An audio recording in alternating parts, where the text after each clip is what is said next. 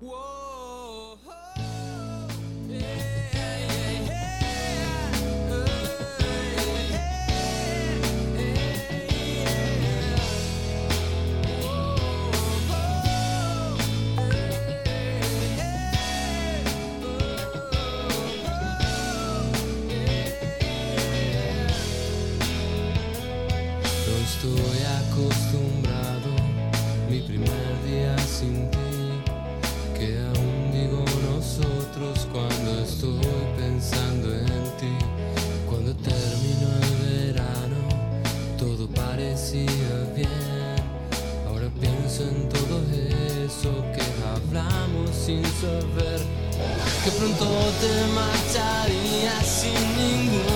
que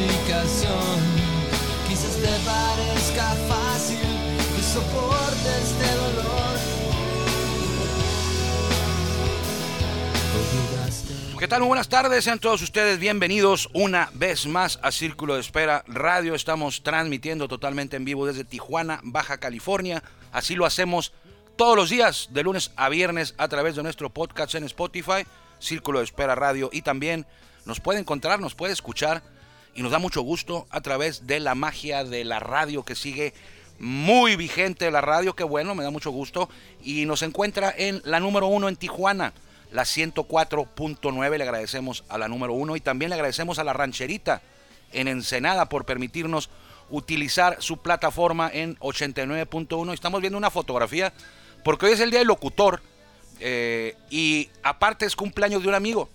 Jorge López cumpleaños. Le enviamos un abrazo y una felicitación por su cumpleaños. Ojalá que cumpla muchos más. Pero está eh, a un lado de, bueno, de Jorge Morgan. Eh, no sé cómo le decían, el, el marqués, ya estás al aire, Juan Ángel, el marqués de, de Cocori, así le decían, ¿no? Cocori. Entonces, ah, vaya también la felicitación para ti, Juan. Es el día del locutor hoy eh, a nivel mundial. Sí, y tenemos el privilegio de que, aquí en Tijuana, eh, con los toros, pues, eh, modestia aparte, no lo digo por mí porque yo no soy locutor ni cronista, pero en toros tenemos a los mejores locutores y cronistas con Denis Barajas, con Nelly Zanoja, con Jorge López, que estuvo en, la, en los playoffs con los Toros y fue parte del equipo muchos años, con Jorge Morgan, que también estuvo por acá, con José Ramón Flores, eh, don Alexander Azuaje, y dejamos al último, a quien está aquí con nosotros, a Juan Ángel Ávila. Hoy es el día del locutor. Felicidades, felicidades a todos. Así que vamos a arrancar eh, con Juan Ángel Ávila, un servidor Armando Esquivel. Vamos a arrancar Círculo de Espera, escuchando a los enanitos verdes. Ahorita te voy a preguntar algo de enanitos verdes, Juan, ya que regresemos de la introducción, porque primero vamos a presentar el programa, vamos a abrir la puerta de este espacio y eso le corresponde a Jorge Niebla, el Caifán, la mejor voz de un estadio de béisbol en México. Bienvenidos.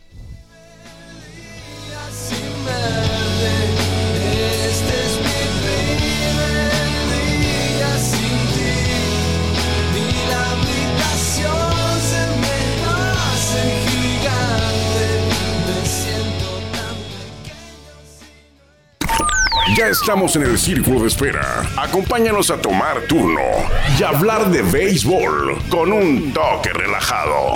Aquí empieza Círculo de Espera. Espera.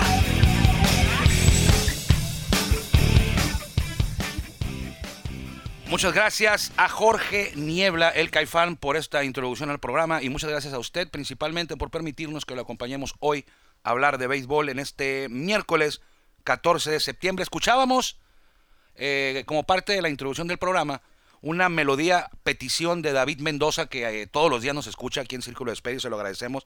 Él nos eh, sugirió que arrancáramos la edición de hoy con esta melodía de Mi primer día sin ti de Enanitos Verdes. hace una semana, un poquito, bueno, creo que hace una semana, falleció el líder vocal conocido como Marciano Cantero, que no se llamaba así, él era, era argentino de ahí de Mendoza, Argentina la, voz de los enanitos, pero él se llamaba Horacio Eduardo Cantero Hernández, o sea que nada que ver con, Marciano, era obvio que no se llamaba Marciano, pero así se le conocía. Tú, Juan Ángel, ¿era de tus favoritos Enanitos Verdes? ¿El Marciano te gustaba? Claro, claro, cómo no. A mí. Sí, ellos llegaron en la época del rock en español, en rock en tu idioma, ¿te acuerdas? Que el, disco traía un sello, así decía rock en tu idioma, una tremenda campaña. Pero más que eso, la calidad, ¿no? La calidad musical de ellos que no se llamaba Marciano, pero el grupo sí tenía algo que ver con eso, ¿no? Eh, tengo entendido que es por una fotografía muy famosa allá en Mendoza, Argentina, de unos objetos verdes. Sí. Así es. Y por eso se llamaba así el grupo, ¿no? Se llama así el grupo. Se llama. Verdes. Sí, se llama la banda Enanitos Verdes. Mira, coincido por, con... por eso se llama Enanitos Verdes. Y a lo mejor por eso Marciano. Yo coincido contigo. En la época del rock en tu idioma era de los mejores, las mejores bandas que había. Eh, pero no estaban en mis mejores cuatro y te voy a decir por qué. A, mi, a mi gusto se me hacían muy, muy melosos. Muy melosos. Sí, sí mm. tengo sus eh, discos y todo. Sí, pero mucho de amor, mucho, mucho de, que, como la que escuchamos, mi primer día sin verte, la habitación se me hace gigante si no estás. O sea, eran muy... Mariposas después ya más adelante. muy recurrentes en ese tema de, de amor, de... A mí me gustaba más Soda Stereo, me gustaba más eh, Caifanes. ese es el número uno para mí. Sí, también para mí Soda Stereo, Caifanes. Soda Stereo, sí. Radio Futura. Radio Futura, eh, Danza Invisible, La Unión, Mecano. Eh, hasta Miguel Mateo Cisás, también de Argentina. Eh, y ahí estaban los enanitos, ahí estaban. Yo compraba sus discos, me gustaban, las cantaba, iba a los conciertos, pero ya haciendo una lista de, de, grupos de esos años, Enanos está como en cuarto, quinto, o sea, sí me gustaban, pero... Ah, mira, sí. Pero eran así como que muy Yo melosos. los tengo como en el, en el top top 4, digamos así. Sí, sí, sí. Pero en el 1 no está. En el 1 no está. siempre todo serio. Sí, ni en el 2, porque está Caifanes, para mí. Pero bueno, ahí lo vamos a dejar porque esto no es de música, esto es de béisbol. Pero bueno, la petición de David Mendoza de Nanitos Verdes nos hizo recordar nuestra adolescencia, juventud. Podemos, pero es como podemos relacionar que Argentina va al clasificatorio del Clásico Mundial de Béisbol. Es cierto. Jamás me lo pude imaginar yo. Es cierto, Pero oye, fueron campeones mundiales de softball. Sí, hace no hace mucho, el año, este año o el año pasado, ¿no? Hace mucho, sí. O sea, le ganaron a Cuba, a México, a Estados Unidos, a Canadá, a, todas las a Dominicana, a todas las potencias, a Argentina. Sí. Pues es, es, es, más sorpresa eso que lo que pasó en la Serie del Caribe, ¿no? Que ganó Colombia. También. Ah, sí, por supuesto. Entonces, bueno. Colombia tiene gente importante. Me, me, da gusto que vinieran las barras argentinas a apoyar un juego de base, ¿te imaginas? pero, las barras bien, las, barras, las barras bien, las barras bien.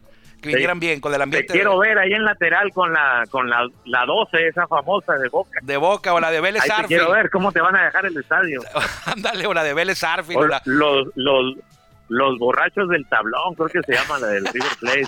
No, son unos vagos. La de la, la de la, la monumental de River también, pero bueno. Sí. Hablando de, de, vamos a hablar un poquito de, de béisbol, si, si, si, nos lo permite usted, vamos a entrar un poquito en materia, porque, eh, eh, pues rapidito, ayer llovió, ayer lo decíamos, Juan, había probabilidad de lluvia. Qué bueno, ¿sabes qué? Qué bueno que llovió antes del juego. Pudieron sacar la inauguración porque hubiera sido un problemón que no hubieran sacado la ceremonia de inauguración y luego no creo yo que el ejército, la fuerza, la marina, las fuerzas armadas hubieran ido hoy otra vez a montar la inauguración. Entonces qué bueno que sacaron la inauguración y qué bueno también que no inició el juego para que no se hubieran quemado a los pitchers abridores. Quiere decir que hoy hay juegos si no llueve y sigue Henderson Álvarez y Cristian Castillo. No tuvieron que. Lo peor para mí, Juan, no sé para ti, cuando, cuando cae el agua en, una, en unos playoffs, es cuando la lluvia cae como en la tercera entrada, segunda y ya no se puede reanudar el juego ese día y ya los abridores pues ya perdieron su apertura porque ya no. Sí, y ayer no ocurrió así, llovió fuerte, no dejó de llover. Eh, tú lo viviste el año pasado, cuando llueve en Mérida, llueve. Y llueve en serio, como pasó ayer. ¿Sí? Ahora, creo que le beneficia a Monterrey, porque Monterrey ahora puede prescindir del cuarto abridor. Exacto.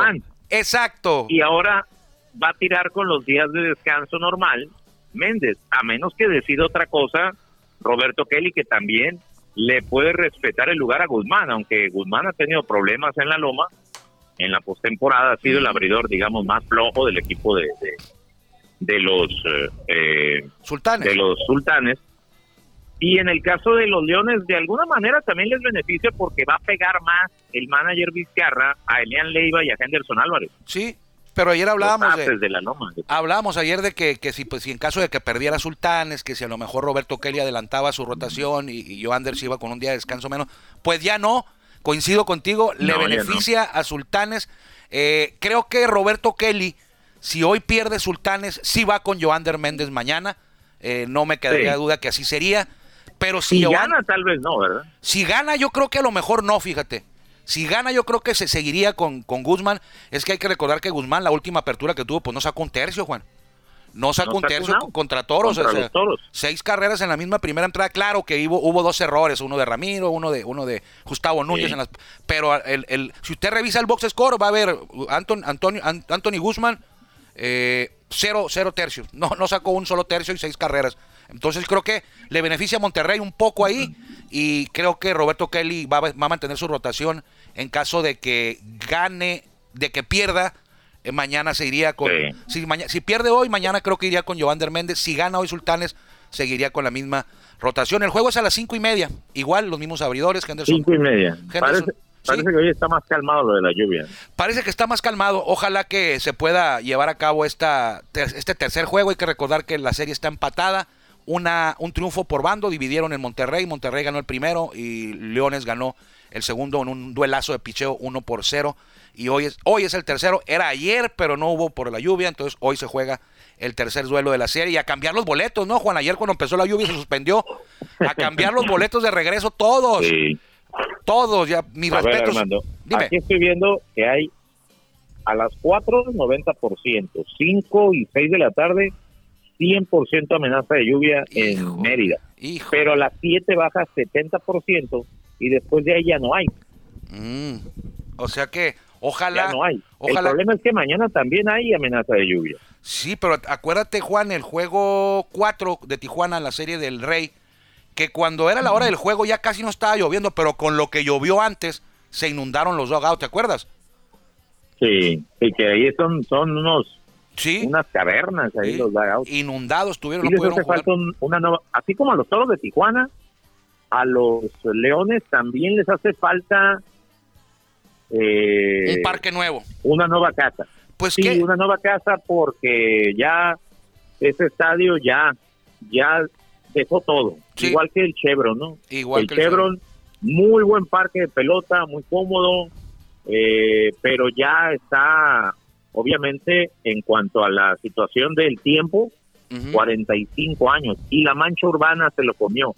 En el caso de Yucatán, pudiera ser pues una situación similar. Sí, se lo comió la mancha urbana al Chevron y se lo comió el tiempo también. Ya dio lo que tenía que dar. Es de los mejores actualmente en la Liga Mexicana de Béisbol, pero ya, ya creo, yo creo que ya, ya está, ya está, ya, ya, se, ya se, estiró al máximo ese estadio, ya dio todo lo que tenía que dar. Y Tijuana, la ciudad, necesita también un parque nuevo eh, de béisbol para, para la ciudad, primero que nada, para la afición y para el club Toro de Tijuana. En Yucatán. Completamente de acuerdo contigo. En Yucatán, Juan, en el 2019 por ahí, anunciaron con bombo y platillo un proyecto de un estadio ahí en Yucatán que iba a ser de fútbol y de béisbol. Ya no se supo nada, ¿verdad? Eh, mira, en México tenemos un grave problema. Vemos maquetas todos los años, ¿no? Sí, sí. El estadio este, el estadio aquel, para allá, para acá. Sí. Pero hasta que yo no vea que están pegando ladrillo tras ladrillo, sí. no pasa nada para mí. Esa es la verdad. Yo recuerdo por ahí en el 2000, ah, ¿qué sería? Ese es de Yucatán hasta que era giratoria ah, la grada. giratoria la grada y techada para el calor, para la lluvia. No, no, no, tremendo, una maravilla de parque. Yo recuerdo por allá en el año 2000 y algo, aquí en Tijuana, el hijo de José Peña, el peluche, el peluchín, decían eh, anunció con bombo y platillo y con todo y maqueta, como dices tú, en rueda de prensa en el Hotel Lucerna, un estadio para Tijuana, un domo, ¿te acuerdas? Un domo, sí, un, domo. Un domo anunciaron para Tijuana el 2000, no me acuerdo qué año, pero los principios del, del milenio. Eh, un domo para Tijuana que no se hizo. Eh, estamos aquí cotorreando porque nos acordamos de esto, pero este tema es serio, este tema de, de los estadios es serio, hay muchas plazas. No, es que es verdad, o sea, podemos yo me río, la verdad, porque por eso, porque veo 450 mil maquetas. Sí. Y no el, ciclón Echeverría en Abojoa y que ya dieron el dinero, que ya lo bajaron. y yo lo veo el parque y sigue igual. Sí. sigue igual. Es que... Eh, y por ahí te vas, pues. es, más, es más fácil hacer la, un... La cosa es un... Dale, Juan, un plan concreto, ¿no? Sí, es más fácil hacer maquetas que hacer estadio. Mucho más fácil. Exactamente. la maqueta te sale más barata. Ahí vas con estudiantes de arquitectura y a la te, te, un, proyecto un proyecto para los toros, ahora aterrizarlo. Así es, los toros de Tijuana, cambiando un poquito de tema, anunciaron, dieron o lo hicieron oficial que José Guadalupe Chávez, mucha gente pregunta, oigan, ¿quién va a jugar en el clásico con causa Toro de Tijuana contra Águilas de Mexicali? Y hay quien dice, no, pues va a ser puro, puro jugador que no, que no está en el equipo, que no juega. Pues no, señor. Antier, el lunes, se anunció a Isaac Rodríguez, que es la, la bandera, el ícono, la leyenda, el capitán de los Toros de Tijuana, que va a estar presente. Y hoy los Toros le unen otro nombre al de Isaac Rodríguez con José Guadalupe Chávez, otro de los icónicos del club. Eh, tanto Rodríguez como Chávez tienen en el equipo desde el 2015. Eh, eh, solamente de hecho, es el pelotero el pelotero de más antigüedad en el equipo. El pelotero de más tiempo, sí. son tres los que están en esa lista que, que, llegaron en el 2015. Eh, pero Chávez se mantuvo en el 2015. Eh, por ejemplo, Manny Barrera también estuvo en el 2015, pero solo tres juegos. Isaac Rodríguez debuta en el 2015 y, y, Chávez también llega de Veracruz, si mal no recuerdo, a los Toros de Tijuana en ese 2015. Pues José Guadalupe Chávez va a ser mancuerna ahí en el line-up que presentará Toros y la directiva de Toros, eh, Alejandro Uribe, Antonio Cano, han informado que así se harán anuncios en los próximos días de jugadores que van a, participar en este clásico con causa. Recuerde usted, todavía hay boletos en los estadios El Nido de los Águilas eh, para el juego del 23, viernes 23 de septiembre, que se escucha lejano, pero es de este viernes al otro ya, en Mexicali. Y para el sábado 24 en Tijuana, todo lo recabado, todo lo que se junte de la taquilla, va a ir derechito, todo, todo, todo a la Fundación Mujeres que Viven en Mexicali y a la Fundación Castro Limón. A veces me preguntan, oye, que los boletos que, están medio un poquito caros y que... Le digo, mira, para empezar, no lo tomes como un boleto, tómalo como una aportación, tú estás donando, tú estás apoyando a la lucha contra el cáncer. Un donativo. Un donativo, exactamente, y vas a tener derecho a ser testigo de este duelo eh, sin precedentes, porque aunque sea amistoso, aunque sea de pretemporada para Águilas, eh, es la primera ocasión que se van a, enfrentar eh, en un terreno de juego los dos equipos de Baja California de, ligas de béisbol profesional más importantes del país, como son Toro de Tijuana y Águilas de Mexicali. Entonces se une... Sin precedente y eso es como una fiesta, ¿no? Deportiva en este caso, en apoyo a estas dos instituciones, en Mexicali una y la Fundación Castro Limón que conocemos aquí en Tijuana. Así es. Entonces el evento es sensacional y llevar a peloteros titulares, llevan dos, poco a poco empiezan a salir más nombres. Sí. Y así va a pasar, ¿no? Porque eh, son jugadores que van a estar en el proceso de preparación para las temporadas de invierno. Así es. Para, para Águilas, como dices tú, es, es parte de su pretemporada. Creo que de hecho son, es, su primer juego de pretemporada para el equipo Águilas de México. Entonces va a estar va a estar interesante si usted ya extraña a los toros. Hay gente que ya extraña a los toros y apenas hace una semana y media, una semana, que quedaron eliminados de la, de la competencia en la Liga Mexicana. Si usted ya los extraña, esta es oportunidad. Ayer Elías Díaz, el gerente de Mercadotecnia, adelantó que habrá muchas sorpresas y va, usted se va a sentir como si fuera un juego normal, un juego al que usted está acostumbrado, claro, con algunas otras eh, agregados como sorpresas para esa edición. La fiesta del béisbol. La fiesta del béisbol, como usted la conoce en Tijuana, así la va a poder vivir en este gran clásico con causa, que aquí lo más importante es la causa por la que está, que originó toda este, esta intención de llegar a este juego, de a estos par de juegos de béisbol. Ayer, eh, Juan, hablando de Tijuana, que es una plaza pues beisbolera, es el municipio con más eh, empatado con Ciudad Obregón o con Cajeme, es, está empatado no, con... lo pasó, ¿no? ¿Eh? No, empataron con, no, con, empataron con 11. Son 11 y 11. 11, jugadores de cada, de cada municipio, son los municipios con más jugadores exportados a grandes ligas. Pues uno de ellos, de Tijuana, Ayer se convirtió en el jugador nacido en México número 47 en conectar cuadrangular. Hablábamos del número 46 hace dos días con Alejo López. Y ahora ayer Jonathan Aranda conecta cuadrangular y se lo pegó a el uno de los, o el as de la rotación de los azulejos, este señor, ¿cómo se apellida, Juan? Manoa. Manoa. Alex Manoa. Alex Manoa, se lo pegó a él, ganan los azulejos, pero él pega su cuadrangular, su primero a Jonathan Aranda. Y el que estaba cachando lo digo porque durante el día de ayer, en gran, la página de Grandes Ligas subió, colgó en, sus redes una foto de Jonathan Aranda y Alex Kirk cuando representaban a Baja California en las Olimpiadas Nacionales y una foto que se tomaron hace recién. Sí, la subieron. Con su eh, pan, el pan de BC, sí. en azul y amarillo, tan, tan tradicional y poniendo buenos resultados. Así es. Yo estaba pensando que en este momento, sí es cierto, a lo mejor Kirk, pues, habrá batallado, ¿no? De, híjole, nos pegaron un jonrón o algo. Sí. Pero también, pues, de alguna manera le habrá dado gusto, ¿no? Pero sí, por supuesto, o sea, no le no quiere perder al Kirk, no le pidió una recta avisada, nada. Pero yo me imagino que cuando ya dio el cuadrangular, dijo, bueno, pues ya no lo pegaron. Qué bueno que fue mi paisano, ¿no? Ha de haber dicho. O sea, le dio gusto Sí. por, su, por su compañero, casi casi hermano. eh, y bueno, no le dio tanto gusto porque se lo pegaron en contra. Al final gana, gana este eh, Azulejos una doble cartelera. Pero eh, otro tijuanense, ¿quién? Eh, aquí, a ver, fí- fíjate que se me acaba de ocurrir. ¿Cuántos tijuanenses habrán pegado eh, cuadrangular en grandes ligas? Ahorita lo voy a revisar.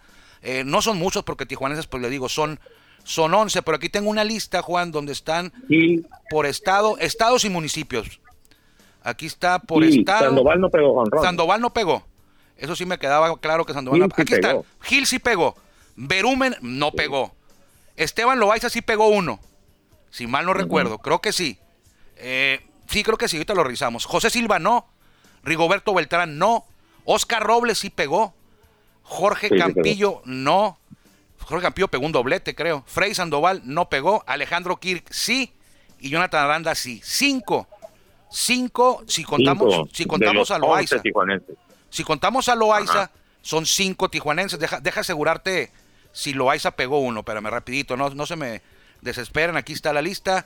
Con un cuadrangular, Ismael... No, no, creo que no. Creo que Esteban Loaiza no pegó jonrón. No, entonces son cuatro, Juan. El que pegó fue el Rocket Valdés, pegó uno. Pero Esteban Loaiza creo que El no. Roque Valice. Esteban Loaiza, Lo, ¿no? lo vamos a, a revisar, pero entonces son cuatro tijuanenses con Jonathan Aranda ayer que pegaron, que pegan, que logran conectar al menos un cuadrangular. Y ayer también pegó tres hits Luis Urias y ponía yo en Twitter que con esos tres hits se ubicó en la posición 14. Creo que llega a 200. Pasó a, a Mario, ¿no? Pasó a Mario con 248 Mario Luis. Urias en lugar 14. Así que enhorabuena para los mexicanos. Nos da gusto ahora hablar de los mexicanos, Juan, pero te has fijado que en estos últimos años estamos hablando de los mexicanos en grandes ligas, pero con el BAT. Antes hablábamos en la loma casi siempre, ahora con el BAT. Luis Urias, Ramón Urias, Exacto. Paredes, Kirk, Es- Alejo López. Esteban no, no pegó jonrón, Esteban, aquí los pegó 46 hits, Ajá. cuatro dobles y pegó un triple Esteban Loaiza. Esteban no esa pregunta, habrá que Pero- preguntarle. Sí, ¿Sabes que pegó, pegó un triple. Ayer Sí, cuando- Pero cuando- no pegó jonrón. Ayer cuando tú eh, viste el- el- la publicación, a lo mejor viste mi publicación que decía que Luis Urias había rebasado Sí, a Mario Mendoza. a Mario. Se comunicó su hijo, eh, que jugó con toros, Mario Mendoza Jr. Y Mario me, dice- Jr.. me dijo, me, me platicó de la, de, de- hablamos un poquito de su papá y aproveché y le dije, oye, quiero entrevistar a tu papá. Y me dice, sí, déjale, digo, me- y le digo, dile a tu papá que lo quiero entrevistar de la vez que se subió a la loma. Porque tú sabes que Mario Mendoza lanzó en una ocasión, en una paliza que iba perdiendo su equipo, Piratas, lo subieron a lanzar en la, en la octava y la novena entrada. Y solamente cinco peloteros mexicanos de posición han lanzado. Ahorita se me van los nombres, pero uno es Mario Mendoza, el otro es Luis Gómez, eh, Luis, Luis González recientemente y eh, se me van, pero son cinco. es el que más lo ha hecho, ¿no? Sí, lanzó cinco juegos. Luis, Luis, este, Luis González ha lanzado cinco juegos con, de- con los gigantes. Lo han subido a la loma. Pero no me acuerdo bien. Entonces ya quedamos que iba, me iba a dar una, una entrevista, ma- papá. El Coruco le dice, ¿no? El juego donde lanzó al Coruco, el Coruco además tiró dos innings. Tiró dos innings, sí, tiró dos innings. Tiró, eh, le pegaron un jonrón, no ponchó. Ah, le juego pegó. donde él releva a un pitcher que de nombre Grant Jackson. Grant Jackson, pitcher de los Piratas de Pittsburgh, en el estadio de los Cardenales de San Luis. Sí, les pegaron una o paliza. sea, él tiró la séptima y la octava entrada a Mario Mendoza. Sí. ¿Y sabes a quién le tiró de los más, de los más relevantes? Le tiró a Kit Hernández. Kit Hernández que le pegó una línea para doble play. Eh, pues ya me imagino la clase de línea que ha Curioso, herido. A las manos, ¿sabes? Un No, lineón. un lineón. Un sí. balazo. ¿Sabes Ahí también te- a quién se, se enfrentó? A Gary Templeton. A Gary antes de que Templeton. Templeton fuera cambiado por Ozzie Smith a San Diego. Así es. Tuvo problemas. Gary Temple lo tuvo problemas Sí. con Whitey Herzog ahí muy graves. Lo sacó casi de, de las greñas, lo sacó Whitey Herzog. Ahí están, los pitchers que lanzaron, los jugadores de posición que lanzaron en grandes ligas fueron Luis Gómez, Héctor Torres, La Malita, Mario Mendoza La maldita. y recientemente todavía activos Alejo López también ya lanzó y Luis ya lanzó, González. Son los que han, los únicos jugadores de posición nacidos en México que han lanzado en grandes ligas. Y de Oye. eso quiero hablar con Mario, que me pregunte qué fue lo que pasó. Pues ya sabemos más o menos, pero cómo, cómo se sintió, por qué le- Luis Gómez. es probable que Gómez sea el pelotero mexicano o uno de los peloteros mexicanos menos conocidos. Sí, La historia es la siguiente, Luis Gómez nació en Jalisco, criado en Estados Unidos desde muy joven. sí, Y tiene la distinción, Luis Gómez, que jugó de 1974 a 1981, ujú. tiene la distinción de haber sido el primer mexicano tomado en draft Órale, regla 4. qué buen Él es el dato. primero y salió de UCLA. ¿eh? Qué buen o sea, dato. UCLA Esa no me la sabía. Sí, coincido contigo que es de los menos Sí. conocidos. Otro que son, no son muy conocidos. eh, Ahora, ahí te va, ahí Dale. te va. Otro dato, ¿eh? esto sí está más difícil todavía que encontré. Luis Gómez fue el primer mexicano, bateador mexicano que enfrentó a Fernando Valenzuela. el primer mexicano que enfrentó a Increíble, ¿no? Valenzuela El primero. El, ¿Cuándo? El día que debutó el toro. El 80. Ahí estaba en ese line-up Luis Gómez. en el 80. En el año 80, Dyer Bravos. con Atlanta, sí, el, en, en septiembre enfrenta a Los Ángeles el día que debuta Fernando Valenzuela Sí, en las grandes ligas. ¿Quién iba a pensar, no? O sea, ¿quién es este, no? Sí. Que este zurdo, ¿de dónde viene? ¿De dónde lo sacaron? Nadie se iba a imaginar lo que iba a pasar al año siguiente, ¿no? No. O sea, se iba, iba a transformar el mundo del béisbol así es. Fernando Valenzuela de manera increíble. Pues ahí estaba en ese que de hecho se van a cumplir años. Del- de ese Cumplen juego. años mañana del debut, ¿no? De Valenzuela. El 15 de septiembre. Sí, porque Valenzuela Sí, entró- debutó en el Fernando. 80, tres jueguitos o cuatro nomás, ¿no?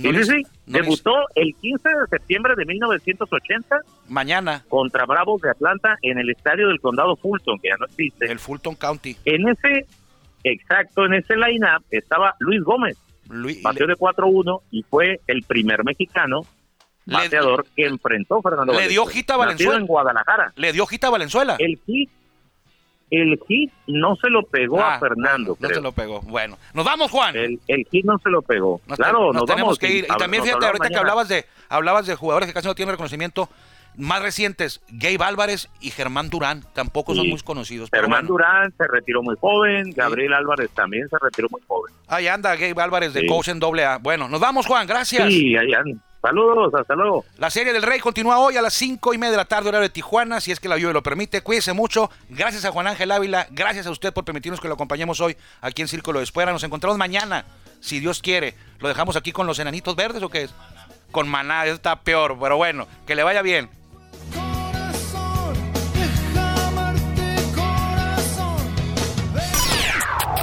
Gracias por acompañarnos en el Círculo de Espera. Nos escuchamos próximamente. Espera.